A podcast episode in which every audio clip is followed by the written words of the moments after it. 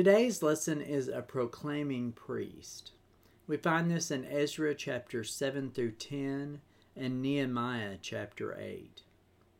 With Nehemiah's arrival in Jerusalem, the former cupbearer turned governor of the region began to rebuild their city as well as their identity. As with most big projects, they had their share of troubles, both inside and out. Enemies threatened and opportunists took advantage, but through it all, Nehemiah's one sentence prayers sustained him and his people as they slowly but surely rebuilt the wall. Then came the even larger challenge. Who would this people be? Would they be those who despised their God and their people? Or would they be the people the Lord had called them to be in His Word? The first point in this lesson is that God's people gather to hear the word of the Lord. And that's in Nehemiah chapter 8, verses 1 through 8. All the people gathered together at the square in front of the water gate. They had asked the scribe Ezra to bring the book of the law of Moses that the Lord had given Israel. On the first day of the seventh month, the priest Ezra brought the law before the assembly of men, women, and all who could listen with understanding. While the, he was facing the square in front of the water gate, he read out of it from daybreak until noon before the men, the women, and those who could understand. All the people listened attentively to the book of the law. The scribe Ezra stood on a high wooden platform made for this purpose. Mattithiah, Shema, Ananiah, Uriah, Hilkiah, and Maaseiah stood beside him on his right. To his left were Pedaiah, Mishael, Malchijah, Hashum, Hash, Badana, Zechariah, and Meshullam. Ezra opened the book in full view of all the people, since he was elevated above everyone. As he opened it, all the people stood up. Ezra blessed the Lord, the great God, and with their hands uplifted, all the people said, Amen. Amen. Then they knelt low and worshiped the Lord with their faces to the ground. Jeshua, Bani, Sherebiah, Jamin, Akkub, Shabbethai, Hodiah, Maaseiah, Kelita, Azariah, Jozabad, Hanan, and Pele, who were Levites, explained the law to the people as they stood in their places. They read out of the book of the law of God, translating and giving the meaning so that the people could understand what was read. Every now and then, a congregation is actually blessed with a faithful, encouraging leader who serves the church for decades. That happened to be Ezra. He had come to Jerusalem from Babylon approximately a dozen years before Nehemiah brought his own caravan. But Ezra's reputation had preceded him. Ezra had determined in his heart to study the law of the Lord, obey it, and teach its statutes and ordinances in Israel. We see here the description of a believer who is fully committed to the Lord. It's not certain whether Ezra remained in Jerusalem after his initial journey or he returned at a later date. But in these verses, the story of Ezra and Nehemiah overlap and we're actually blessed to see how two people, one who was a bookworm and a teacher, and one who was a leader and an administrator, could work together using their complementary skills to lead God's people to obedience. Building the wall had been a hard fought battle, but we read in Nehemiah chapter 6 that the wall was completed in 52 days.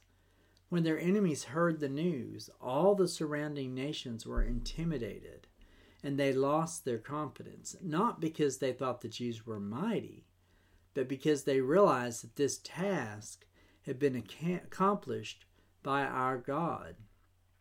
The people then gathered in Jerusalem safe and secure and asked Ezra to bring God's word out before them. Ezra may have been the only person in Jerusalem at that time who had access to a copy of God's law. and it wouldn't be a stretch to imagine that this treasured parchment had come with him 13 years earlier. We can only imagine Ezra's joy that the sacred word of the Lord was now being requested by the people. Not only that, but all the people were listening attentively. We see it intentionally recorded that the men, the women, and those who could understand were there from daybreak until noon, perhaps six hours of intense listening. This united multi generational congregation had likely never known such a time of public reading, as they had all been born into exile. Their desire to hear and know God's word revealed their heart to align themselves with their God. We read that Ezra opened the scroll, and since he was on a raised platform, Ezra's unrolling of the scroll was visible to all. The holy act of opening the word of the Lord inspired everyone to stand.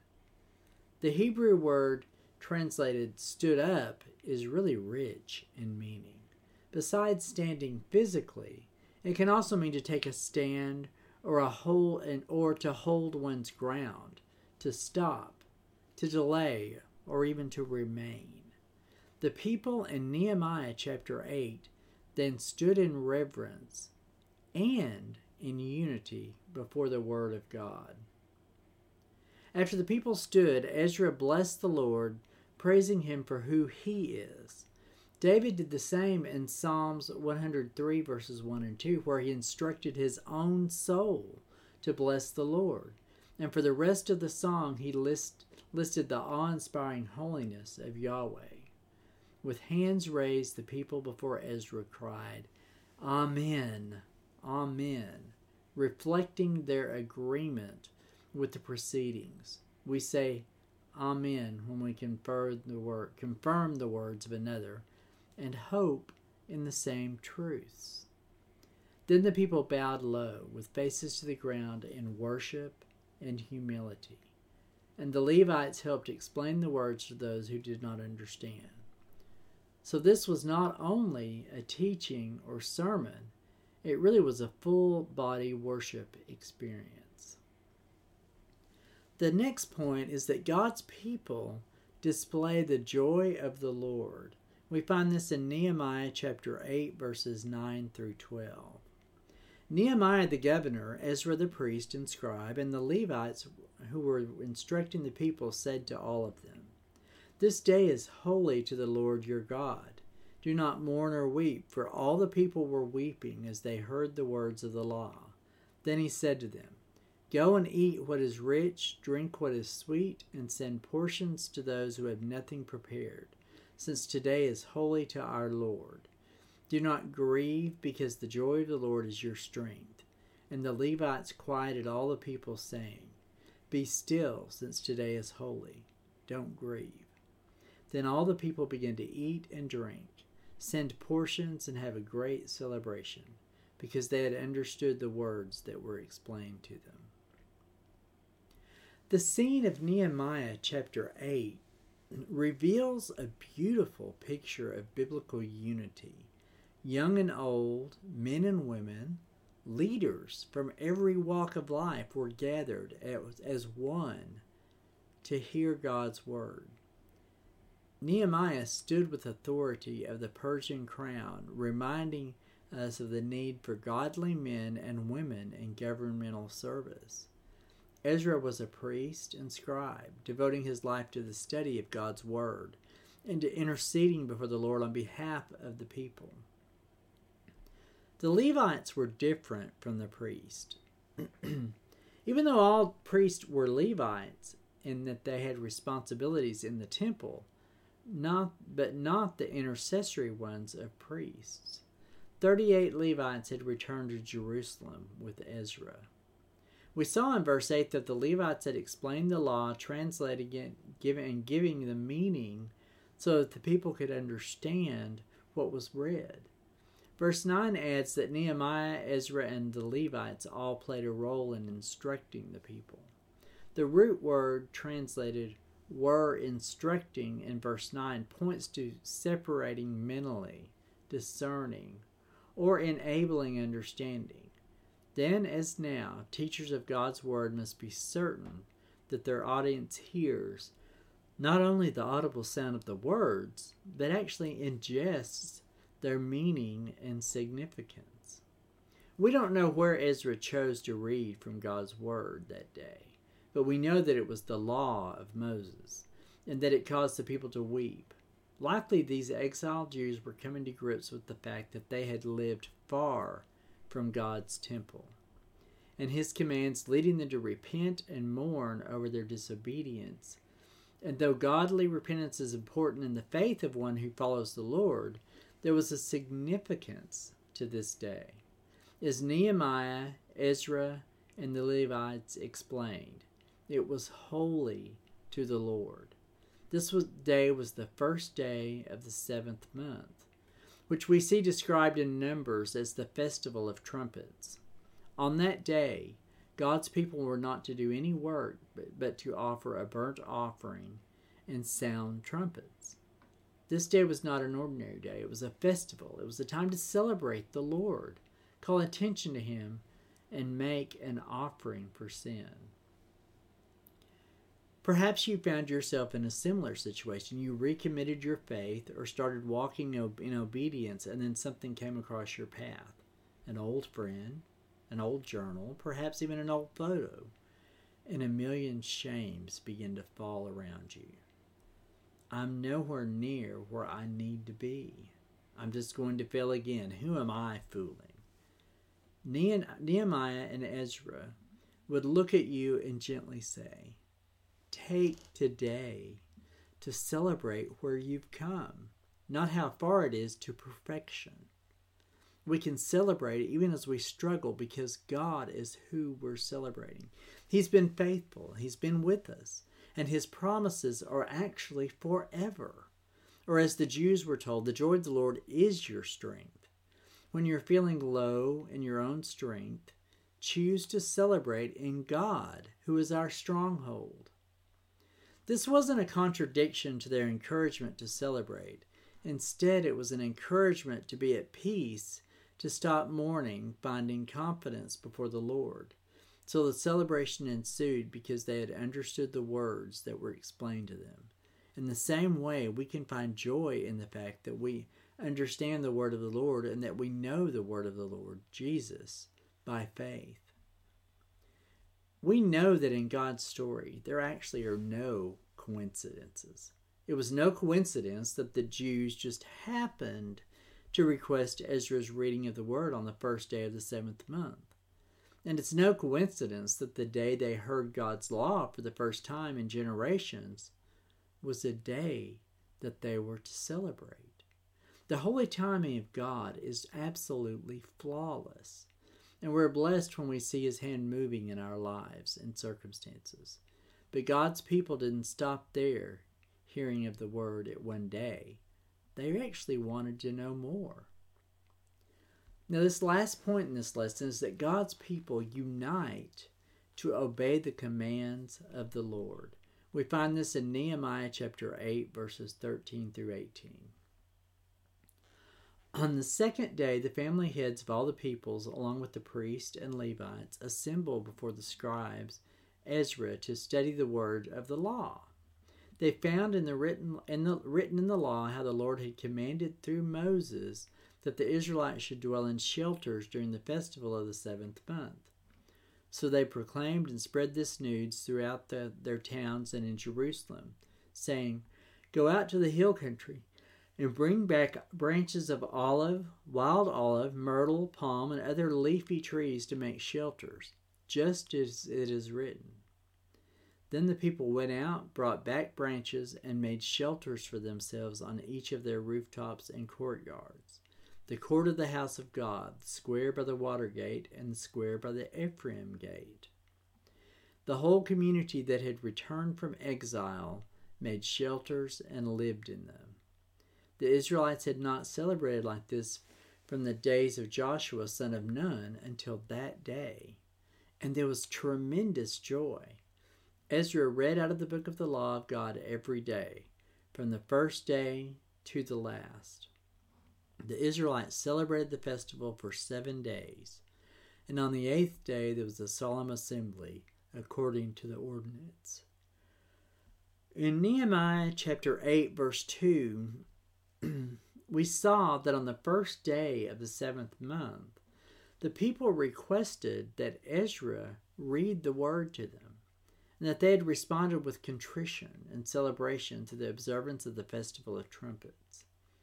Now, here on the second day, we see that only a portion of the people assembled for a second day of reading the family heads, the priest, and Levites. This time of the year was the season of harvest, which required many hands. So the smaller gathering actually makes sense.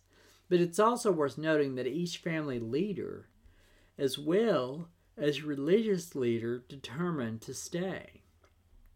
What a strong reminder to us today. Leaders must assume spiritual leadership, whether we find ourselves as heads of a household, head of a group, or head of informal circle of friends. We must accept this position in which God has placed us and the responsibility that goes with it to read, know, understand, and believe God's Word. As these leaders studied together, they found another passage that identified another celebration in the same month on the 15th day of the seventh month. God's people were instructed to celebrate the festival of shelters, or tabernacles, or even booths. To the Lord there was a sacred assembly of complete rest on the first and the eighth days. No daily work and a food offering was presented for eight days. On the first day, while rejoicing, they built shelters from leafy trees and lived in those shelters for the seven days of the festival. Why? It's so that your generations may know that I made the Israelites live in shelters when I brought them out of the land of Egypt. I am the Lord your God. This festival looked back to God's faithfulness and his authority in the lives of his people, both at a time of Moses and the time of Nehemiah. This was a command to live out their faith, remembering God and his fulfilled promises. Again, we can take this example and consider a similar time of remembrance in our own lives.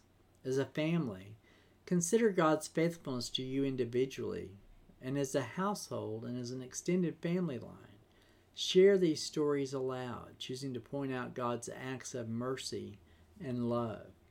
Perhaps, like the Jews, this would be a great yearly activity for each family. Like a mother watching her preschooler willingly pick up his toys for the first time. We can only imagine the thoughts going through Ezra's mind at this point. They're doing it. After all this time, they're actually obeying. For a people starved for the word and presence of the Lord, their hunger to know and obey was evident in their actions. For starters, they proclaimed and spread the message throughout the towns and in Jerusalem, teaching friends and relatives what was commanded, how to obey, and when the festival was to start like good news spreading through good friends. The united focus on God and His Word spread to the Jewish community of returned exiles. The people didn't just agree to or consider the instruction, they obeyed through the physical work, gathered branches in the hill country, and brought them back to Jerusalem. Some made shelters on rooftops or in courtyards if they lived in the city. Others built their shelters in the public areas. Not only would this act help them remember their ancestors who had lived 1,000 years before, but it would bring them out of their homes and their daily routine, allowing them to spend time together, face to face, focused on the Lord. These shelters weren't built for a time of hardship, but for celebration. There was tremendous joy, more so than anyone could recall or find recorded. Each day of the festival was marked by the reading of God's Word and celebration. Finally, after all their years in exile, God's people were walking in obedience to His Word and finding the joy that comes as a result. I want to close this lesson with a voice from the church history. It's from Bede, who lived from 673 to 735. And it's and he said, It is a holy day of the Lord for us when we take pains to hear and carry out his words. Let's close in prayer. Heavenly Father, we come to you today and just thank you for your word and for your faithfulness to maintain your word throughout the generations. And Heavenly Father, I just pray that you would illuminate this lesson in the minds of those who listen to it and just send them what they need to hear. And I pray, Lord, for those who are sick and hurting today, that you would just raise them up and heal them and touch them and surround them with your loving arms of grace and mercy. And Heavenly Father, I ask that you would send the Holy Spirit to guide and direct our paths through the coming week. Just use us as a reflection of Jesus to light the world around us and draw people to us so that we could share his grace and his mercy with them. For it's in your precious heavenly name I pray. Amen.